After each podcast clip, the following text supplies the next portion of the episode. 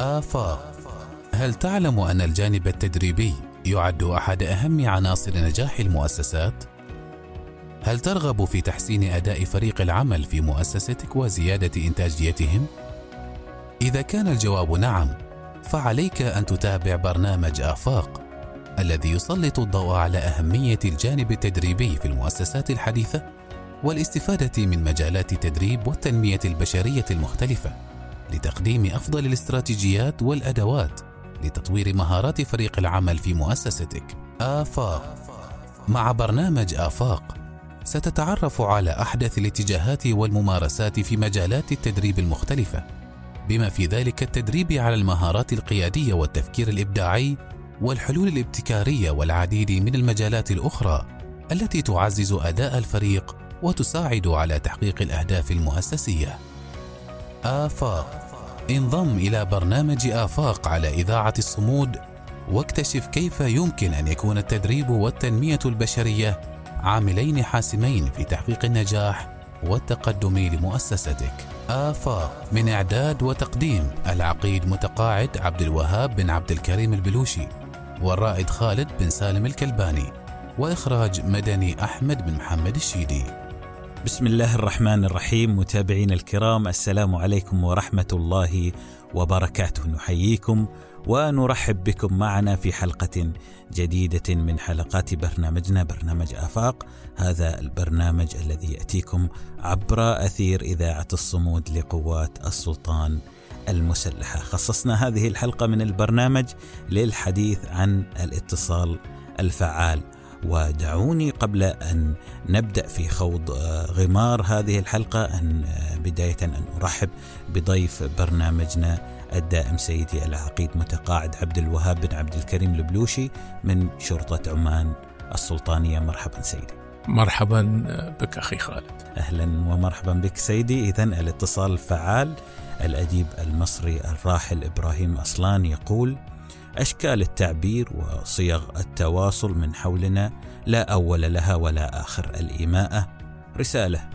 وفي نبرة الصوت أيضا رسالة وفي ارتفاع قوس الحاجب أيضا رسالة وفي الصمت رسالة. ونحن نتلقى رسالة كاملة من نظرة عابرة. هذا سيدي يقودنا للسؤال الأول حول موضوع حلقتنا لهذا الأسبوع وهو ماهية الاتصال الفعال؟ وماذا يعنى بمهارات الاتصال الفعال؟ بسم الله الرحمن الرحيم. آه سؤال جيد ومهم جدا في تعريف الاتصال الفعال ومهارات الاتصال الفعال ونحاول إحنا نسهل المعلومة للمستمع ونتحدث ببساطة وباختصار شديد. آه، يقصد بالاتصال الفعال التواصل اللي يكون بين شخصين أو أكثر سواء من رسائل مكتوبة أو منطوقة وحتى يكون هذا الاتصال فعال أو التواصل فعال لابد أن يكون في معلومة ترسل وتستقبل وهذه المعلومة تفهم من قبل الطرف الآخر وبالتالي كنتيجة يؤدي هذا التواصل فعال في تشارك المعلومة وتبادلها بين الأطراف ذات العلاقة وبأسلوب سلس وواضح. أما فيما يتعلق بمهارات التواصل الفعال فمن من المؤكد أن لابد أن نختار الوقت المناسب، المكان المناسب، ونبتعد عن مصادر التشويش ونحضر تحضير جيد قبل التواصل. وأقصد أن أن اختيار الوقت المناسب أن لابد أن نفهم بأن المكان ال ال الوقت اللي أنا راح أختاره في إيصال إيصال الرسالة لازم يكون في فرصة لمن أرغب إيصال الرسالة له يعني فرصة مناسبة له للاستماع فرصة له مناسبة للحوار والنقاش. كذلك أقصد بالمكان المناسب أن نفهم بأن عملية التواصل تحتاج أن يكون التواصل في المكان الصحيح. حتى ما تكون هناك أي آه، ما يكون هناك سوء فهم في الرسالة. ومصادر التشويش طبيعي لأن ما ممكن نحن الآن نتواصل ونريد هذا الاتصال يكون فاعل. وفي نفس الوقت ما يعني نترك أمور أخرى مثل مكالمات هاتفية أو مصادر أخرى صوت وتشويش يكون موجود وإحنا نتواصل. وطبعا آخر شيء إن لابد إن نحضر بشكل جيد قبل التواصل لأن إذا إحنا ما رتبنا الأفكار وما عرفنا الأساليب الأنسب في في الطرح لأن هذا كله يساهم في أن يكون تواصل فعال مع مع الآخرين لما يكون التحضير والتجهيز جيد ويكون تدفق الأفكار وتسلسلها بشكل جيد ما مشتت وبالتالي حتى الحوار ما يخرج إلى يعني إلى حوارات أخرى وموضوعات أخرى أخرى فرعية لا حصر لها، وكما أنت تفضلت في المقدمة استخدام لغة الجسد مهمة جدا. لأن نعرف أن في مهارات التواصل لغة الجسد تلعب دور كبير، فأنت لما تنظر في وجه الشخص اللي تتحدث معه وتعطيه أهمية تستخدم حركات اليد ثق تماما الرسالة راح توصل بشكل أفضل. هذا ما يتعلق مهارات الاتصال نعم سيدي آه، بيتر دويل المحلل والسياسي الأمريكي قال أهم ما في التواصل سماع ما لا يقال وهذا يوضح على أن هنالك عناصر تدلل على أهمية الاتصال آه، الفعال. فما آه، هو برأيكم سيدي مدى أهمية الاتصال الفعال؟ طبيعة الحال الاتصال فعال يعني مهم للغاية وسواء للأشخاص للمنظمات. ودراسات تؤكد أن النجاح في المنظمات 85% منه تقريبا مرتبط بقضية الاتصال الفعال أو اتصال فعال أو التواصل فعال وبقية 15% مرتبطة بإتقان مهارات العمل. كذلك الاتصال الفعال هو اللي يضمن لك إن يتم توجيه الموظفين أو الأفراد وتسيير سلوكهم نحو الأمور المرغوب فيها في المنظمة. كذلك الاتصال فعال يسهم في المواءمه وتقريب وجهات النظر والمفاهيم والأفكار وبالتالي يؤدي إلى توحيد أساليب العمل. الإتصال الفعال يضمن الحصول على المعلومات والبيانات المطلوبة والضرورية وبالتالي ممكن تحويلها لمراكز اتخاذ القرار أو الإدارة العليا، الإتصال فعال يوصل أفكار وجهات النظر الموظفين العاملين الأفراد إلى الجهات الأعلى أو جهات اتخاذ القرار وبالتالي يمكن ربط بين أفكار الأفراد ومركز صنع السياسات والقرارات. وبالتالي هذا بيسهم في تحقيق المشاركة والانسجام. وبطبيعة الحال إن في في وجود اتصال فعال راح تتقلل سوء الفهم والخلافات والمشاكل بل بالعكس راح تزداد الصداقات بين الموظفين والعاملين في بيئة العمل. وهناك أمور أكثر عدة يعني ممكن واحد يتطرق لها ولكن نكتفي بكذا فيما يتعلق بأهمية التواصل الفعال نعم سيدي تحدثتم سيدي عن مجموعة من الجوانب. أولا ما هي ماهية الاتصال آه، الفعال وما يعنى بمهارات الاتصال الفعال وكذلك آه، أهمية الاتصال الفعال ومدى أهمية هذا الاتصال الفعال. آه، سيدي العقيد عبد الوهاب آه، البلوشي آه، فاصل ومن بعده بإذن الله نكمل بقية تفاصيل حلقتنا لهذا اليوم. متابعينا الكرام فاصل بسيط ونعود من بعده لاستكمال بقية فقرات حلقتنا من برنامج آفاق فاصل ونواصل. آفاق. مع برنامج آفاق ستتعرف على أحدث الاتجاهات والممارسات في مجالات التدريب المختلفة بما في ذلك التدريب على المهارات القيادية والتفكير الإبداعي والحلول الابتكارية والعديد من المجالات الأخرى التي تعزز أداء الفريق وتساعد على تحقيق الأهداف المؤسسية. آفاق. تحيه طيبه لكم متابعينا الكرام أينما كنتم.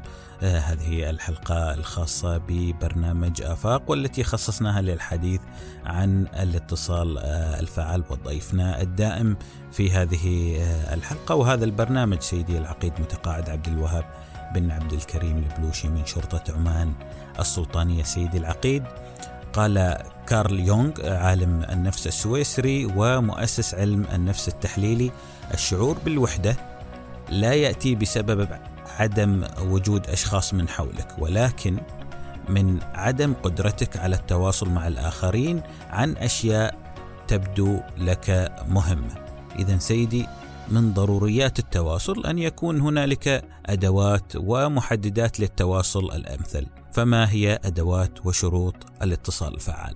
الحقيقة يعني آه، هناك الأدوات الأساسية في الاتصال الفعال معروفة أن في عندك رسالة في عندك مرسل في عندك مستقبل وفي وسيلة لإيصال أو الأداة يعني أو الأسلوب تستخدمه لإرسال الرسالة.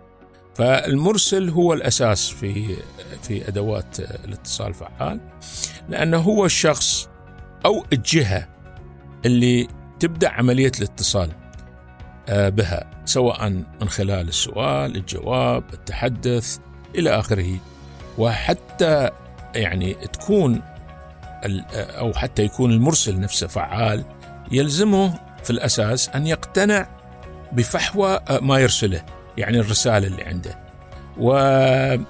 وإلمامه بالرسالة و... والمهم جدا يعرف كيف أن يرسل هالرسالة. أما بالنسبة للمستقبل وهو الجهة أو الشخص اللي يتلقى محتوى معين من المرسل آه، طبعا لابد أن يكون فعال في أن يتفاعل مع المرسل حتى تكون عملية التواصل فعالة ومحققة لهدفها. أما الوسيلة وطبعا تكلمنا الأداة أو الأسلوب اللي يستخدمه المرسل في عملية نقل محتوى الرسالة فمن ضروري آه، فهم قضية لغة الجسد واللغة التي ننطق بها من حيث تنوع الوسيلة واختلاف طبيعة المستقبل.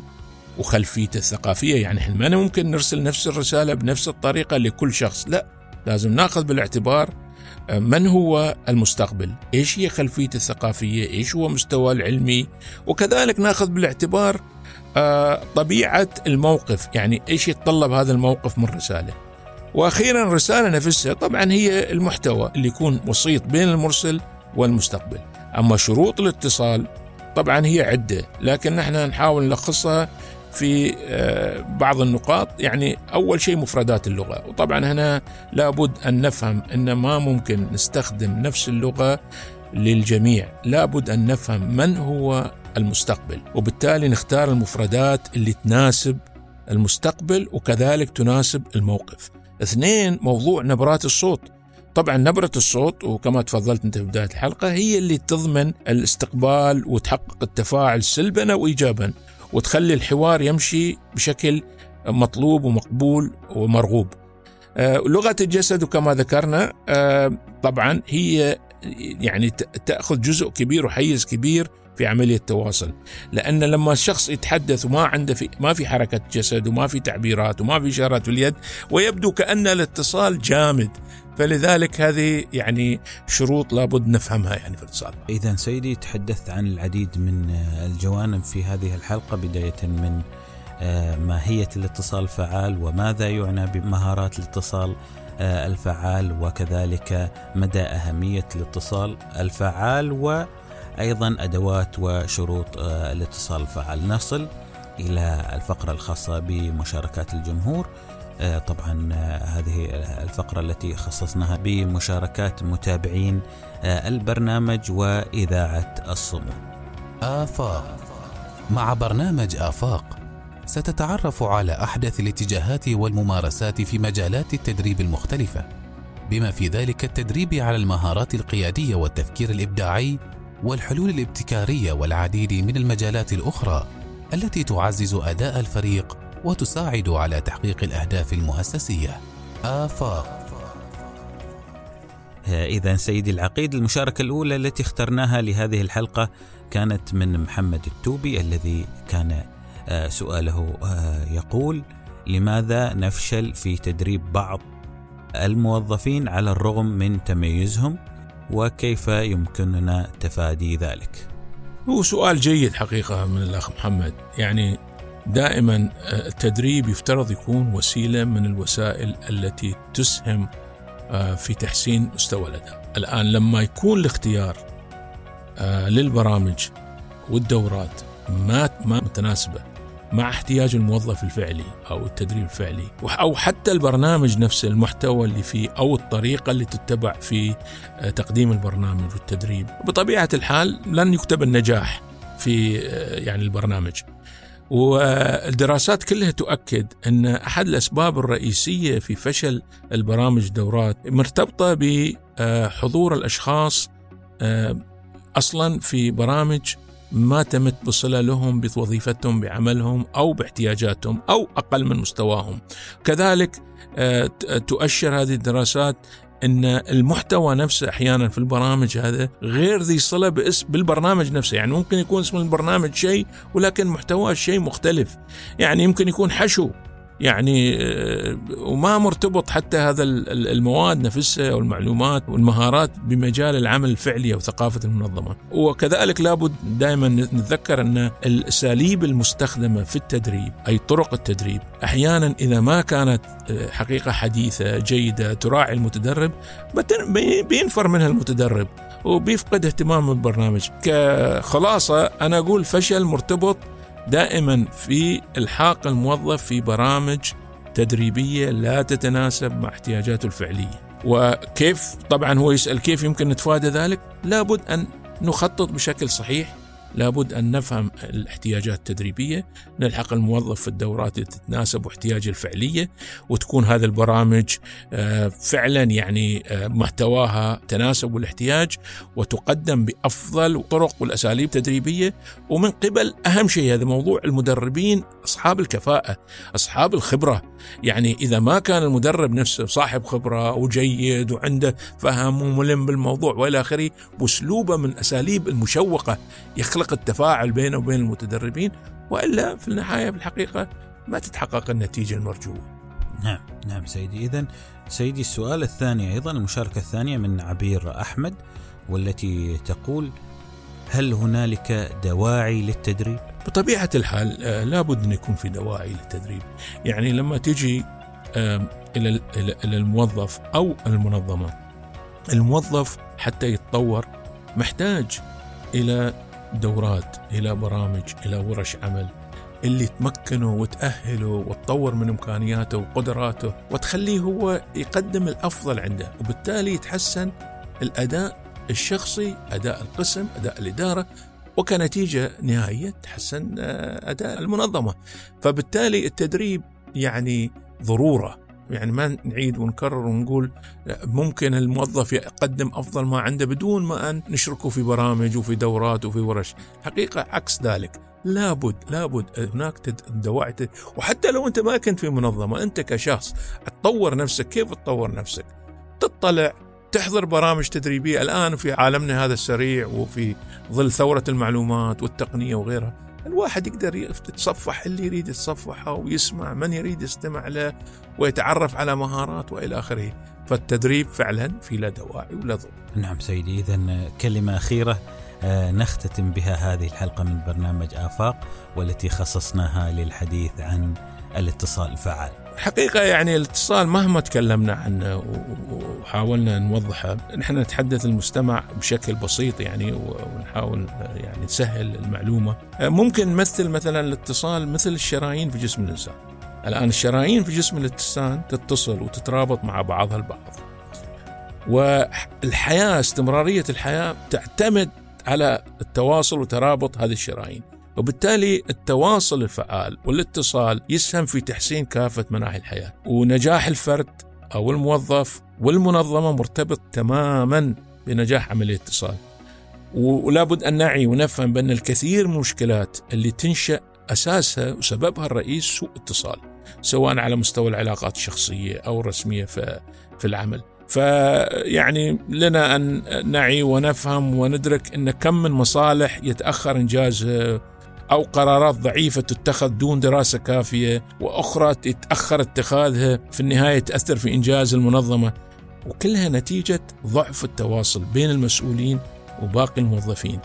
وإذا جينا حق المستفيد من الخدمة كم من أبواب تسد في وجه المراجعين؟ ليش؟ لأن اللي موجود في تقديم الخدمة يفتقر إلى التواصل الفعال يفتقر لا يتقن. أساليب ومهارات الاتصال الفعال فما نقدر يعني نتوسع بشكل كبير في قضية التواصل الفعال وأكتفي كذا يعني انه مهم جدا نفهم أهمية التواصل والتواصل الفعال بالتحديد. شكرا سيدي. عفوا. اذا كل الشكر لكم سيدي العقيد متقاعد عبد الوهاب.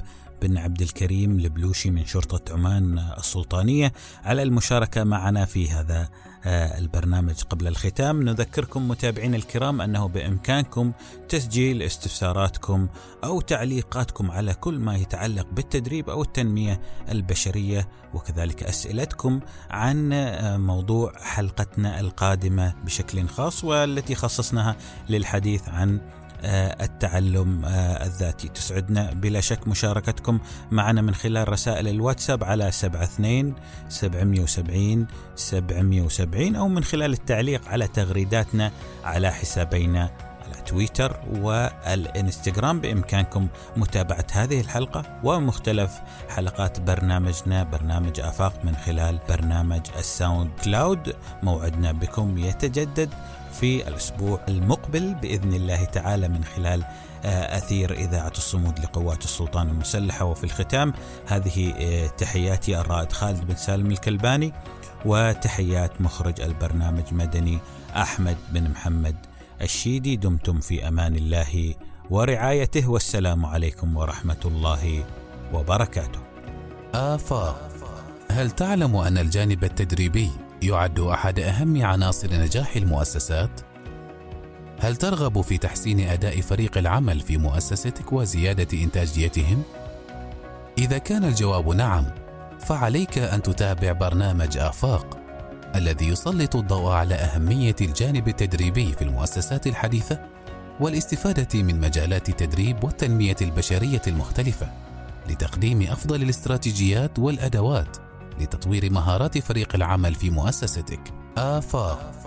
مع برنامج آفاق ستتعرف على أحدث الاتجاهات والممارسات في مجالات التدريب المختلفة بما في ذلك التدريب على المهارات القيادية والتفكير الإبداعي والحلول الابتكارية والعديد من المجالات الأخرى التي تعزز أداء الفريق وتساعد على تحقيق الأهداف المؤسسية. آفاق. انضم إلى برنامج آفاق على إذاعة الصمود واكتشف كيف يمكن أن يكون التدريب والتنمية البشرية عاملين حاسمين في تحقيق النجاح والتقدم لمؤسستك. آفاق من إعداد وتقديم العقيد متقاعد عبد الوهاب بن عبد الكريم البلوشي والرائد خالد بن سالم الكلباني وإخراج مدني أحمد بن محمد الشيدي.